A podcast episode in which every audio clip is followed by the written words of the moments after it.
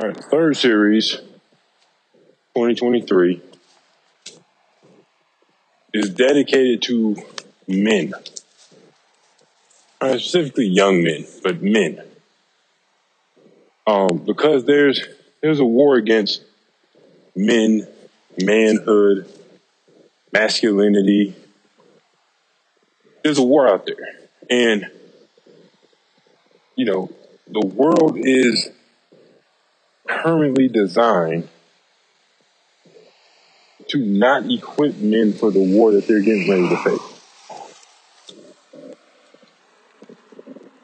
Right? So it, it's not that the, the tools aren't available, it's that they've made the tools very hard to find and they've de incentivized men to search for those tools.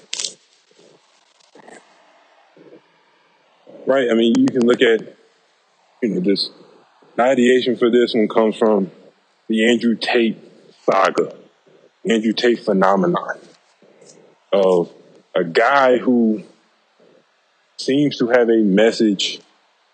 You know, once you get rid of the misogyny and, and, and some of the, the more questionable uh, insights from Andrew Tate, the core of his message towards men has a lot of strong points to it.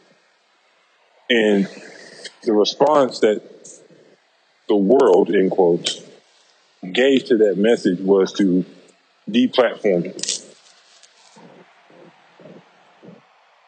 Right? And and so, you know, here here we have a bunch of guys who have have become followers of Andrew Tate and and they listen and they agree and they affirm his philosophy. And his philosophy, while it is centered towards men and it has some good points, is ultimately dangerous for men because, you know, the men are interpreting this message as a anti-service, anti-family, anti, you know, rejecting the idea of getting married, having a family, living a life of service towards your family and the next generation. A lot of men are going away from that. Right? And and that's the whole point of the war. They they want men to become individuals and say, I'm just worried about my material happiness, my material wealth, my my personal well being. It's really not about anyone else, it's just about me. And that's going to lead to, you know, what it's already led to men not getting married as often, men not having kids, right? Bloodlines are ending because of this philosophy, or they could end because of this philosophy.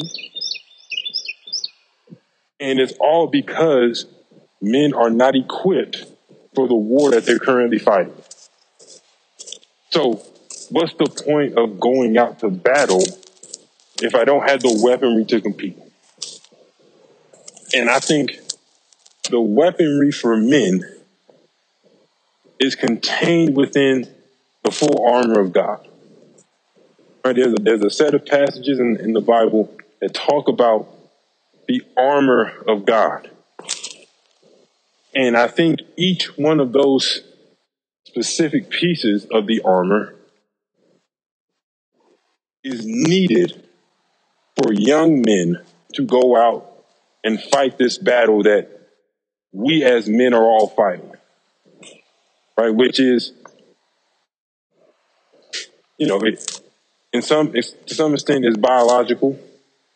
Right? They, they, they've neutered men by telling us that our aggression is bad. We shouldn't have this this aggressive energy. We shouldn't have this conqueror spirit. We shouldn't have this this will that we've had since we were boys to to dominate whoever is across from us, even if it's just in a playful sense. Right? They've neutered us. Right? They've stolen the voice of men. They've quieted our voice. They've muted us. They've neutered us and then they've demoralized us. right? Because they, they keep bringing up this, this patriarchy, this male patriarchy, and all males are oppressive. And so if you're a man, you're automatically an oppressive human being. And so it's like, well, what's the point? No matter what I do, because I'm a man, because my biological sex is male, I'm automatically an oppressor. So you go out there, you know, if you have a, a group of soldiers who are neutered, right, they're muted, they can't communicate, they're under equipped, and they're demoralized, you're sending them out to slaughter. And I think that's what the world wants to do. The world wants to send out young men on kamikaze missions to get slaughtered. So I'm going to provide what I think is part of the remedy. And it's housed within the armor of God.